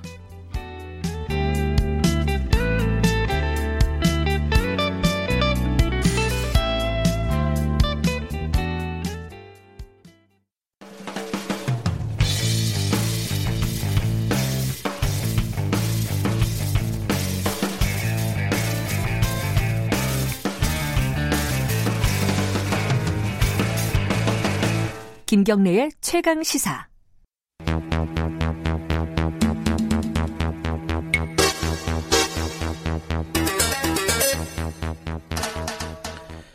사건의 이면을 들여다보고 깊이 있게 파헤쳐보는 시간입니다. 추적 20분 오늘도 두 분과 함께합니다. 박지훈 변호사님 안녕하세요. 네 안녕하세요. 그리고 한겨레 신문 김완 기자님 안녕하세요. 네 안녕하세요. 어, 트라이애슬론 뭐 네. 철인 3종 경기 네. 예 거기에서 벌어진 폭력 사태 뭐 선수의 극단적인 선택까지 불러 일으킨 뭐 비극적인 사건이기도 하고 점점 하나씩 얘기 나오는 걸 보면 좀 엽기적이기도 하고요. 그리고 전체 체육계가 진짜 이런 건가 어, 여러 가지로 생각이 드는 대목들이 많습니다. 일단 이제 어제 뭐 큰 사건이 있었어요. 그 국회에 네. 관련 당사자들이 불려 나와가지고 어, 진술을 했고 그리고 또 서, 다른 선수들 피해자들은 또 따로 기자회견도 하고요. 네. 되게 복잡하게 일이 돌아갔는데 일단은 어제 어, 감독 그리고 가해자로 지목이 되는 두 선수가 국회에 나와가지고 그런 일 없다였어요. 네. 결론은 그 팀 닥터 그양 아 그분이 다 한 거다. 음.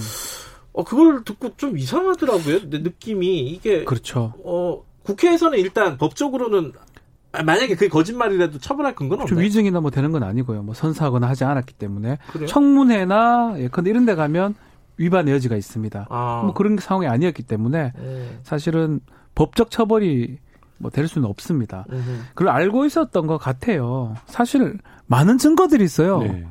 뭐 녹음 자료라든지 아니면 뭐 일기장 자술서 또 거기다가 목격자 진술, 참고인 진술 많은데 그럼에도 불구하고 그냥 어쩌면 좀 약간 좀 뻔뻔하게 음. 전혀 그림이 없었는 것처럼 옆에 동료가 지금 극단적 선택을 했는데 그런 부분을 했다는 거는 곧 전문가의 도움을 좀 받고 있는 게 아닌가. 아, 변호사나 등등. 음. 거기서 만약에 인정을 하는 뉘앙스 얘기를 하, 해버리면 나중에 조사받을 좀 곤란해진다. 뭐 음. 뭐 그런 취지에서 그냥 다 부인한 것으로 지금 보입니다. 변호사시잖아요. 미안합니다. 아니 그런 얘기가 저희도 아니라. 그렇게 시킬 것 같아요. 아니, 일단은 아니, 네. 아, 뭐 의뢰인의 이익을 위해서 일을 하는 거니까 변호사. 네. 만약에 변호사시면은 법 그 국회에 나가서 어 일단 부인을 하라고 조언을 하실 것 같아요. 애매하게 답변하라고 할 겁니다. 음. 이 부분에 대해서 얘기를 하지 마라라고 답변을 하고 왜냐하면 음. 조사 지금 고소 고발이 다 돼 있거든요. 네. 수사를 또 받아야 돼요. 네. 수사를 받거나 뭐 조사를 받아야 되기 때문에 네. 그때 가서 얘기를 하자라고 아마 조언을 할 것 같아요. 그래서 이런 결과가 난 것 같습니다. 어제 하루 있었던 일을 보면 네. 사실 국회나 사회적 논의가 굉장히 무력하다는 느낌을 음, 받았는데 무력하다? 네. 어떤 뜻이에요? 오전에 피해자들이 나와서 굉장히 구체적으로 진술했습니다. 맞아요. 뭐 어떤 상황에서 어. 떻게 폭행을 당했고 뭐 폭행을 당했던 거는 어떤 도구였고 뭐 이런 것들에 대해서 굉장히 구체적으로 진술을 예. 해서 예. 경악을 했는데 오후에 이제 가해자들이 나와서는 전혀 그런 사실이 없다라고 그냥 포괄적으로 부인을 음. 해버리는데 거기서 국회의원들, 그러니까 민의를 대신 대변한다라는 국회의원들이 모여서 사실 별로 말씀하신 대로 할 수 있는 게 없는, 그러니까 그들이 음. 뻔히 거짓말을 하고 있는 것처럼 보이는데도 뭐 어떻게 추궁할 수 있는 방법이 없는 뭐 이런 음. 모습이 연출됐고 그런 상황에서 또 어떤 소식이 보태졌냐면 협회가 이들을 후다닥 징계해 버렸거든요. 영구 제명, 예, 영구 제명과 두 명은 예, 두 명은 예. 영구 제명, 한 명은 자격정지 10년인데, 예. 근데 이런 의문이 드는 거예요. 아무런 진상도 규명이 되지 않았는데 조사도 제대로 이루어지지 않은 상태고 근데 어떻게 징계부터 이루어질 수 있는가라는 음. 생각을 해 보면 가해자와 가해자와 이 협회의 태도가 어제 하루 그냥 소나기를 피해가자 아하. 이런 태도가 아니었나 그래서 여론이 집중되고 국회의원들이 불러서 뭐라고 뭐라고 추궁을 하지만 사실 요것만 넘어가면 근데 그거는 그 뿌리 깊은데 뭐가 있는 거냐면 체육계 이런 일들이 워낙 만연해 있기 때문에 외부에서 느끼는 충격에 비해서 내부에서는 아 이거 뭐 좀뭐 속된 말로 하면 좀 운이 없게 됐다 네. 이렇게 생각하고 있는 건 아닌가 이런 생각까지 들었습니다. 어허. 이 트라이애슬론 그러면은 사실은 뭐랄까요? 좀 비인기 종목이잖아요. 이른바. 그렇죠. 어, 이른바 네. 근데 그 종목에서도 이런 굉장한 어떤 이게 뭐 압박, 경기 성적에 대한 압박 이런 것 때문에 결국 누적된 것들이 이게 나타난 거 아니겠습니까? 결국 성적 지상주의인 것 같아요. 음. 지금 보면 좀 운동을 잘했고 성적이 좋았던 지금 예. 가해자로 지목된 주장 선수 예, 예. 그 사람은 뭐 되게 특혜를 좀 받는 모양새고요. 음흠. 그 사람 위주로 돌아가기도 하고 근데 성적이 조금 안 좋았던 아니면 성적이 좀 좋아야 되는 그런 지금 극단을 선택한 최수경 선수를 비롯한 다른 사람들은 음흠. 폭언 폭행을 상습적 당했던 거거든요. 네. 성적이 어떤 폭언 폭행의 기준이고 아니면 대우의 기준이 아니었나 이렇게 음. 보입니다. 구체적으로는 어떤 폭행 이런 것들이 지금까지 좀 나온 것 중에 좀 어, 주목할 만한 부분들이 어떤 부분들이 어제 예. 피해자들의 기자회견에서 피해자들이 처벌 1순위라고 지목한 건 오히려 감독이나 팀 닥터가 아니라 바로 지금 말씀하신 주장 선수였거든요. 어, 그 그러니까 그건 좀 의외예요. 네, 그죠? 그러니까. 같은 선수잖아요. 어찌 됐든 그렇죠. 간에. 동료 그렇죠? 선수인데 예. 밖에서 보기에는. 예. 근데 이 선수가 이제 굉장히 뭐 옥상으로 데리고 가서 뛰어내려라. 이런 식의 이제 폭언을 한다든지 그리고 일상적인 폭행, 그러니까 예를 들면 물을 먹는데 와서 뭐 발로 찬다든지 뭐 이런 식의 이제 말하자면 상식적으로 도저히 납득하기 어려운 형태의 일상적인 폭행을 계속 일삼아 왔다는 거죠. 음. 그러니까 그 과정에서 선수들이 굉장히 위축 될 수밖에 없고 네. 그런 분위기가 감독이나 팀닥터에게도 이제 영향을 미쳐서 어떤 폭행이나 폭언 같은 것들이 자연스럽고 일상적으로 이루어지는 분위기. 가 이제 됐다라는 게 피해자들의 인식인 것 같아요. 근데 이제 그 부분에서 놓고 보면 아까 이제 성적지상주의도 말씀드렸지만 그 비인기 종목 같은 경우에는 감독 코치, 협회가 굉장히 강력한 생사협탈권을 갖고 있습니다. 선수의. 그렇죠. 예. 대중 대중들이 크게 관심이. 관심이 없으니까. 예를 들면 예. 축구 같은 경우에 어떤 선수가 대표에 뽑히면 왜 저 선수를 뽑냐. 맞아요, 맞아요. 뭐 이런 거에 대한 예. 그 팬들의 평가가 가능한데 비인기 종목은 사실 그게 없거든요. 감독의 평가 너무 절대적이고 음흠. 이 감독이 어떤 대회 어떤 선수를 출전시키느냐 이런 것들에 따라서 선수의 운명이 그야말로 갈린다고 해도 될 정도의 절대적 권한을 갖고 있고 네. 또한 협회에서 절대적인 지원을 통해서 팀이 운영이 되어야 되기 때문에 네. 어, 가입협회나 지역체육회 같은 데 굉장히 좀 지배적 인 관계에 음. 놓을 수밖에 없는데 이런 것들이 다 복합적으로 좀 영향을 미친 게 아닌가 이런 생각도 듭니다. 저는 그 폭행 구체적인 것들 중에 제가 눈에 띈 게 그거였어요. 이게 팀 닥터가 굉장히 이제 많은 폭행을 저질렀다고 네. 하고 지금 뭐 모습을 드러내지 않고 있잖아요. 네. 근데 감독은 자기는 뭐 말렸다고 음. 지금 주장을 하고 있는데 음. 아니, 팀 닥터가 때리 그 고 최숙현 선수를 폭행을 하니까 아니 그만하고 말리면서 콩비지 찌개를 끓여놨다고 그렇죠. 그러면서 술을 같이 하면서 계속 지속적으로 때렸다는 네. 거잖아요. 이게 녹음돼 있죠 다. 예, 이게 그냥 어떤 특정한 사건이 아니라 계속 지속된 음. 일이 아니었는가. 그러니까 밥 먹으면서도 때릴 수 있는 그런 그렇죠. 상황이었다라는 게 좀 보면서 좀 안타깝더라고요.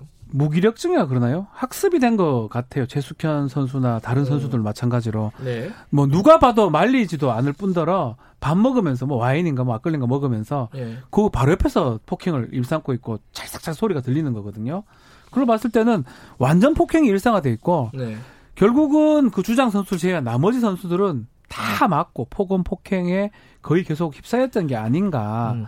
그리고 또 팀 닥터라는 게 뭐 닥터다 한게뭐 팀 닥터 닥터는 뭐 달기는 왜 다른지 모르겠는데 의사가 아니죠 사실. 예. 팀 닥, 닥터 모사야 될 거 아닙니까? 예, 예. 닥터는 아닙니다. 아무것도 아닌 사람인데 어쨌든간에 그 사람이 오게 된 계기가 그 주장 선수의 어머니가 데리고 왔다라는 거거든요. 음. 모든 그 어떤 발단이 주장 선수 특히 좀 경기를 잘하고 운동을 잘하는 그 선수한테 모든 게 돌아가고 그 사람 위주로 돌아갔던 게 이게 문제가 아니었나 싶기도 합니다.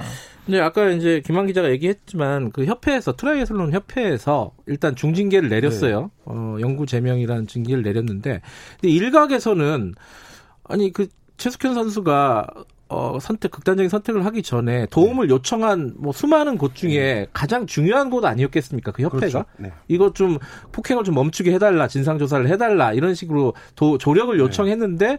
그 부분을 제대로 못한 일종의 가해자잖아요, 그렇죠. 협회가.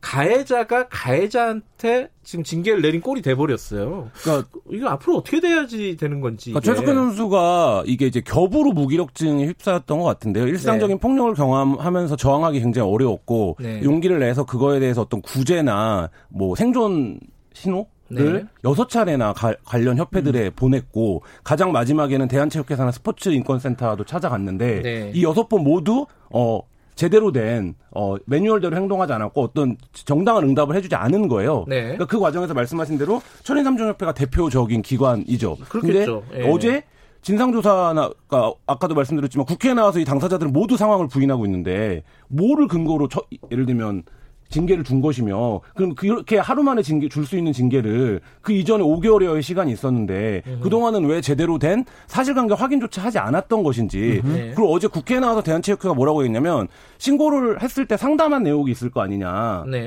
물어봐요. 그랬더니 그게 있는데 그걸 제공하면 오해를 살 수 있을 것 같아서 제공하기 어렵다라는 대답을 대한체육회가 해요.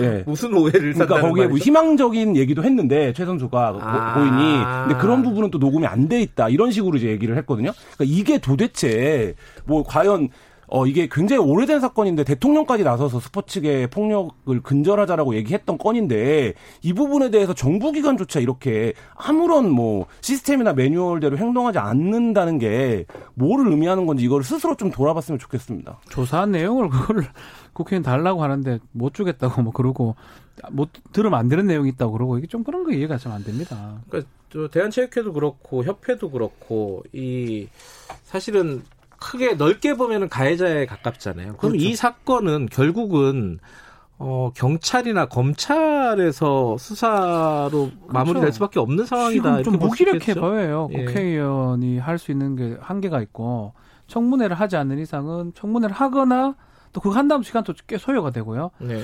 결국은 강제 처분이 수반되는 수사가 지금 돼야 되는 상황이 아닌가. 또 고소 고발 자체가 많이 들어가 있습니다 상황상 음흠. 또 많이 뭐 진정에 들어가 있기 때문에 만약에 더 밝히기가 좀 어렵고 적극적으로 협조를 하지 않는 양식 양태라면 수사로 아마 진행이 되는 게 맞지 않나 대구지검이나 뭐 그렇게 보입니다. 네, 그이 와중에 어, 더불어민주당 이모경 의원 사실 이제 핸드볼 선수 출신이죠. 네. 어, 국가대표 어 약간 부적절한 발언을 했다. 이제 그고 최 선수의 동료나 가족 들과 전화 통화나 이렇게 만나는 과정에서 이게 어, 이걸 어떻게 봐야 될까요? 이건 그러니까 본인은 예. 뭐 발언이 짜깁기 됐다, 보수 언론의 공격이다, 그런 뜻이 아니었다 있죠? 이렇게 얘기를 하고 있는데 예. 어뭐 그럴 선의를 인정한다고 하더라도 예. 발언의 내용만 보면 이게 오히려 스포츠계 문제를 드러내거든요. 그러니까 어, 운동선수 출신인 이몽경 선수조차 스포츠에 대한 문제를 카르텔로 인식을 하는 거예요. 그러니까 예를 들면 아. 선수에 대한 직접적인 가해나 폭행을 확인하고도 아 그게 혹시 지역 체육회에 영향을 미치지 않을까 이런 생각이 먼저 드는 거죠. 어쩔 수 없이. 음. 그러니까 이런 태도로 계속 지금 스포츠계에 관련된 문제를 처리해 왔기 때문에 이 문제가 해결되지 않고 수십 년째 온 건데 네. 그 문제를 개혁하겠다라고 국회에 들어간 스포츠 스타 출신 선수조차도 음. 여전히 이런 문제가 발생하면 스포츠계 중심으로 그게 어, 스포츠계 어떤 파장과 영향을 미칠지를 먼저 걱정하는 아. 태도로 이렇게 접근하고 있다는 거죠. 음, 그러니까 그런 멘트가 있더라고요. 그 이모경 의원의 어, 녹취를 보면은 이게 엄하게 부산으로 지금 네. 불똥이 튀었다라는 네. 뉘앙스로 얘기를 해요. 네. 그게 이제 이 피해자 중심이 아니라 그렇죠. 사실은 이 체육회 그렇죠. 말씀하신 네. 협회, 체육회 네. 아니면 스포츠라는 어떤 조직을 중심에 놓고 사고했던 것들을 보여주는 단편이 아닌가. 일부러 이제 피해자 배제하고 한 건 아니에요. 근데 네. 지금 김한 기자 딱 적절하게 지적을 한 것 같아요. 워낙 그런 카르텔, 그러니까 특히 체육회라든지 이런 거 위주로 많이 돌아가다 보니까 아마 좀 그걸 간과하고 얘기를 한 것처럼 보입니다. 음. 어쨌든 간 지금 상황에서 가장 중요한 거는 개개인의 피해거든요. 그렇죠? 스포츠 선수의 네. 그런 부분을 좀 봐야 되는데 그 부분은 상당히 좀 아쉽죠. 음. 어쨌든 요거는 수사가 진행이 돼야 될 상황인 것 같고 또 하나가 이 시스템 문제인데 어, 사실 뭐 가까이서 기억나는 이런 선수들의 폭행, 또 뭐 성폭행, 너무 많아요. 네, 뭐 네. 여러 가지 것들이 계속 이어지고 있잖아요. 올해만 지금 80건이 신고가 됐다고 하니까요. 네, 그죠. 네. 뭐더 있겠죠. 더 있겠죠. 더 있겠죠. 신고 안된 어, 건이 뭐, 더 있어요. 무슨 쇼트트랙부터 시작을 해가지고, 예. 예, 뭐 유도도 예. 있었고, 뭐 펜싱, 뭐 등등등 많은 사건들이 이렇게 있는데 이런 사건들이 그럼 어떤 식으로 그러면 해결이 돼야 되느냐 결국은. 아 이게 결국 저희 어릴 때부터 이 엘리트 체육이라고 하죠. 네. 공부 뭐 이런 것보다는 정말 키우기 위해서 네. 조금 더 가혹하게 해도 상관이 없다라는 그런 식으로 했던 거에 지금은 이제 많이 바뀌고 있는데 네. 마지막 결정체 같습니다. 음. 결국 그런 부분 인권이나 이런 부분들을 도외시하고 성적을 내기 위해서 조금 가혹하게 하도록 상관이 없다라는 저희 학교 다닐 때는 그랬었거든요. 음. 제가 운동한 건 아니지만 음. 제 옆에 있는 운동하는 친구들이 그런 것들이 바뀌고 있는데 사회가 못 따라가고 있고 스포츠계가 더 못 따라가고 있는데 이제쯤은 정말 국면을 대전화시킬 필요가 있지 않을까. 네. 강력한 그 처벌이 내는 게 필요할 것 같아요. 구조개혁 굉장히 어려운데 이런 일이 벌어질 때마다 어떻게 사건이 마무리되냐면 수사를 통해서 그거에 대한 직접적인 책임을 가진 가해자만 처벌을 하고 끝냅니다. 음. 근데 이제 음, 네 그러면 네네. 단죄가 됐다고 생각을 해요. 예. 근데 사실 이 문제가 구조적으로 반복되고 있다라는 건 관련 협회, 대한체육회, 문화체육관광부까지 다 방기, 방관의 책임이 있었다라는 음. 거거든요. 그러면 이참에 이런 일이 벌어지면 대한체육회장이 옷을 벗는다. 이런 것에 음. 확실한 좀 사회적인 시그널을 줄 필요가 있어요. 그래야 음. 지금 보도된 것 따르면 이 사건이 나고 대한체육회장 골프 치러 갔다는 거거든요. 음. 예, 근데 이제 그런 정도의 인식과 태도로는 이 문제를 고질적이고 구조적인 이 문제를 해결하기 어렵다 이런 생각이 듭니다. 네, 보면서 뭐 학부모들은 다들 그런 생각을 했을 거예요. 어, 어 운동시키기 무섭다. 어, 무섭다 이런 생각이 들죠. 네. 네. 운동이란 건 되게 좋은 건데, 되게 좋은 건데. 예, 그거를 아이들한테 이제 시키기가 굉장히 무섭고 네. 두렵다. 두렵다. 예, 이런 생각을 하게 되지 않을까. 그러면 결과적으로는 또 스포츠계가 위축되는 효과가 위축되고요? 나타날 거고. 네. 말씀하신 대로 뭔가 국면을 바꿔야 되는 시점이 음. 아닌가라는 생각이 듭니다. 오늘 말씀 여기까지 드릴게요. 고맙습니다. 감사합니다. 감사합니다. 자, 박지훈 변호사 그리고 한겨레신문 김한 기자였습니다. 김경래 최강 시사 듣고 계신 지금 시각은 8시 46분입니다.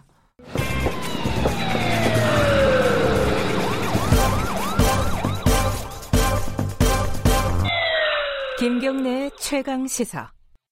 네, 어, 세계 최대 아동 성 착취물 거래 사이트 Welcome to Video 운영자 손정우에 대한 미국 송환이 불허가 됐습니다. 그러니까 미국에 보내지 말라는 거죠. 지금 여론은 사실 우리나라에서 워낙 손방망이 처벌을 받아가지고 미국에서 좀 강력한 처벌을 받아야 되는 거 아니냐라는 여론들이 좀 있었어요. 근데 어, 우리나라 법원은 일단 미국에 보내는 거를 허용하지 않았습니다. 어, 이게 어떤 결정일지, 어, 좀 따져봐야 될 부분이 있는 것 같습니다. 한국 여성 변호사회 손정혜 변호사님 연결해 보겠습니다. 변호사님 안녕하세요. 안녕하세요. 손정혜입니다. 이게 이제 법리를 잘 모르는 사람 입장에서 보면요. 아, 이게 여론은 그렇지만 법적으로는 보내면 안 되는 건가? 뭐 이게 판사가 이렇게 결정을 내렸으면요. 그런 생각도 들기도 하는데 변호사님은 뭐 법 전문가시니까 어떻게 보셨습니까? 이 판결 어, 결정에 대해서? 우리 법원의 고민이 굉장히 깊었을 것이라고 생각이 드는데 첫 번째는 보내도 사실은 비판을 받고 보내지 않아도 비판을 받을 만한 사안인 음. 것이 애초부터 손정우한테 강력한 처벌을 했다라고 한다면 이런 범죄인 인도 요청도 안 왔을 것이고 네. 그리고 범죄인 인도 요청에 따라서 우리 한국인에 대해서 미국으로 송환을 하면 아 이거는 대한민국이 제대로 처벌하지 못하는 네. 사법 주권이 제대로 실행이 되지 않는 국가여서 범, 미국으로 보내는구나 이런 비판을 또 받을 여지가 있, 는 음. 사건이었거든요. 네. 그러다 보니까 어 현행법상 미국이 훨씬 더 법정형이 높을 수밖에 없는 구조임에도 불구하고 이 재판장님께서 어떻게 이야기를 하셨냐면 보내지 않는 게 우리나라의 이익에 부합한다. 우리나라 음. 이익에 부합하기 때문에 보내지 않겠다라는 겁니다. 손정우를 보호하거나 네. 손정한 손정우를 감형시켜주기 위한 것이 아니고 네. 이 우리가 아직까지 아동 청소년 이 음란물 제작 예. 그리고 다운로드 받은 사람들 회원들에 대한 수사가 아직 미진하다는 거죠. 네. 이분들을 수사를 하려면 손정우가 수사 협조를 해야 되기 때문에 네. 우리나라에서 수사를 계속 해야 되고 그래야 신병 확보가 필요하다. 이런 판단인 것이고요. 특히 손정우를 우리나라 국내에서 엄중하게 처벌해야 우리나라의 예방 효과가 있을 수 있다. 네. 그런 이유로 지금 기각을 했습니다. 어, 근데 우리나라의 이익이라고 하면은 방금 말씀하신 그런 예방 효과라든가 추가적인 수사 요걸 말하는 건가요? 재판장이 얘기한 거는? 일단은 손정우가 추가로 처벌이 음. 돼서 엄중하게 강하게 처벌되는 모습을 통해서 범죄 예방 효과나 억제에 도움이 될 것이라고 이제 재판부는 판단을 한 것으로 보이고요. 어, 어 사실 어떤 측면에서 국민들 상식적으로는 미국 가서 수십 년형 받는 게 어떻게 보면 예방 억제에는 도움이 될 여지가 있죠. 네. 하지만 재판부에는 우리나라가 할 수 있는 일은 우리나라가 하자. 음. 이렇게 사법 그 주권, 형사처벌의 주권을 생각하신 것 같습니다. 근데 이제 도, 지금 우리나라에서 손정우와 관련해 가지고 추가적으로 수사를 할 수 있는 게 이제 돈 세탁 혐의 관련된 거잖아요. 범죄 네. 뭐, 재산 은닉 혐의. 근데 이건 아직 수사도 시작하지 않은 거 아니에요? 사실은 애초에 손정우가 기소될 때 이 부분은 아예 기소하려는 그러니까요. 의지 자체가 검찰이 없었죠. 예. 뒤늦게 2023년까지 공소시효가 남아 있고 미국에서 범죄 수익과 관련해서 자금 세탁 혐의로 범죄 인도 청구가 오니 예. 우리가 수사를 개시하겠다라는 거거든요. 예. 이제 하겠다라는 것은 그만큼 검찰이 음. 이런 뭐 비트코인 성범죄나 이런 제작 영상물을 만드는 사람에 대한 범죄 수익에 대해서 좀 미온적으로 대처해 왔다라는 음. 방증이고요. 예. 실제로 기소되는 사례도 별, 별도로 기소되는 사례도 거의 음. 없었죠. 그런 면에 있어서는 음. 검찰 역시도 어, 이 성범죄 이런 영상 제작물에 있어서는 굉장히 좀 소극적이었던 거 아니냐, 같이 반성해야 된다 이런 목소리들이 높습니다. 그 전에 많이 얘기가 나왔던 분인데 만약에 미국에 송환이 돼서 돈 세탁 혐의로 재판을 받으면은 어, 한 어느 정도 형량을 받을 수 있는 건가요?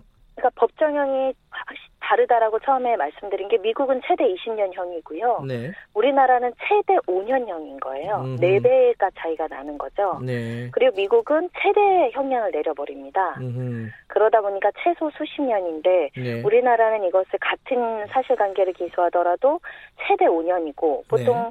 최대 5년이라고 하면은 뭐 징역 1년에서 2년 뭐 심지어는 집행유예가 나오는 것이 다반수였기 때문에 네. 국민들은 이렇게 강력한 범죄를 저지르는 중대 범죄자는 수십 년 어, 형을 내려서 다시는 사회에서 이런 일 하지 못하도록 해야 되는 거 아니냐. 그럴래 미국으로 보내야 된다. 음. 이런 활동가들의 목소리가 있었지만 재판부에서는 우리나라에서도 엄중하게 한번 처벌해보자. 음. 이런 의지를 드러냈다 보입니다. 근데 추가적인 수사라는 것도 사실 아버지가 그 손정우의 아버지가 지금 고발을 한 거잖아요. 아버지가 고발을 음. 하신 것이 유효했다. 뭐 이런 예.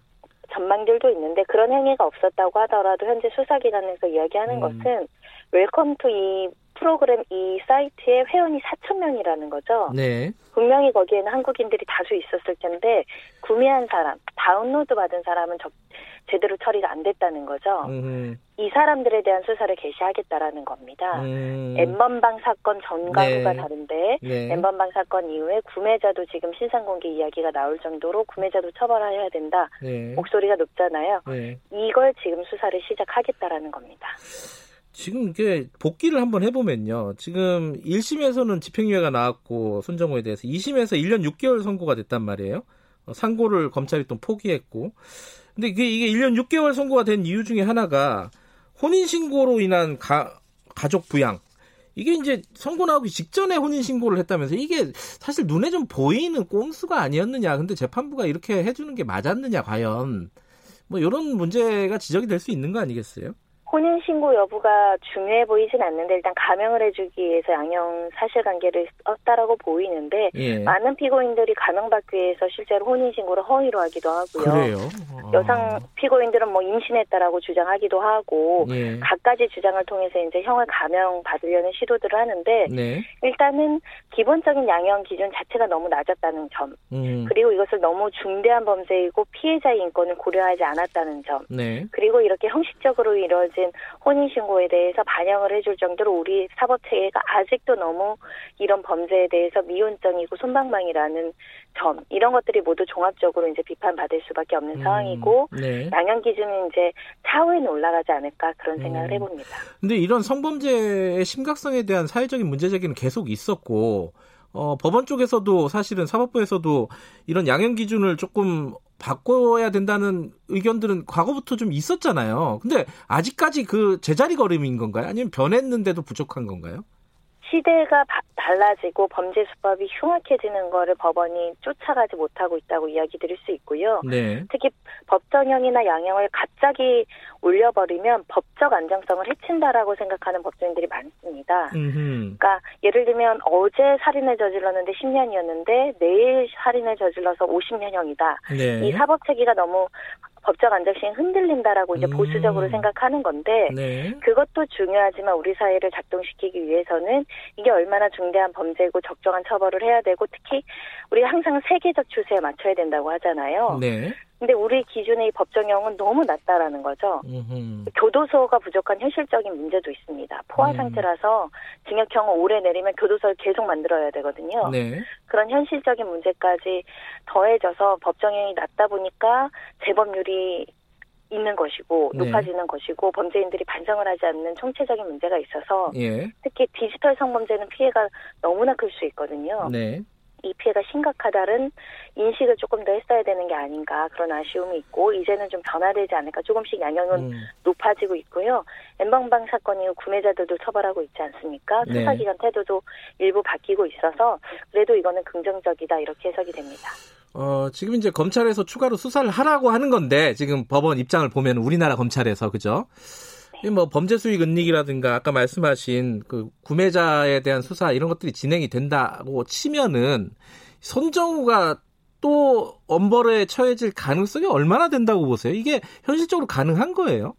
그러니까 지금으로서는 손정호가 추가로 형을 받아도 실형 2년에서 3년을 추가로 받을 가능성이 남아 있는 건데 네. 외신들이 오늘 인도 결정이 기각된 걸 보고 보도를 냈더라고요. 네. 뭐 어떤 사건하고 비유를 했냐면 손정우가 계란 18개 훔친 도둑과 같은 형을 한국에서 받았다. 네. 그래서 비판받고 있다. 이게 외신의 주요 예. 보도 내용이었어요. 예. 그만큼 우리나라는 아직도 이런 디지털 성범죄 법정이 낮다라는 것이 음. 굉장히 비판을 받은 건데 또다시 우리나라가 수사하겠다고 해서 징역 2년 음. 나오면 외신에서는 미국에서는 어떻게 이렇게 중대한 음. 범죄를 구매 한 건 구매한 사람은 5년형을 내리는데 네, 미국에서는요. 어떻게 예. 수만 건을 만든 손정호가 또 2년이냐. 음. 사실은 반발이 나올 수밖에 없는 상황이죠. 알겠습니다. 오늘 말씀 여기까지 듣겠습니다. 고맙습니다. 감사합니다. 한국 여성 변호사회 손정혜 변호사였습니다. 자, 오늘 퀴즈 정답 말씀드려야죠. 정답은 3번 010입니다. 어려우셨죠? 김경래 최강시사 홈페이지에 당첨자 목록 올라갑니다. 오늘 여기까지고요. 내일 아침 7시 20분에 다시 돌아오겠습니다.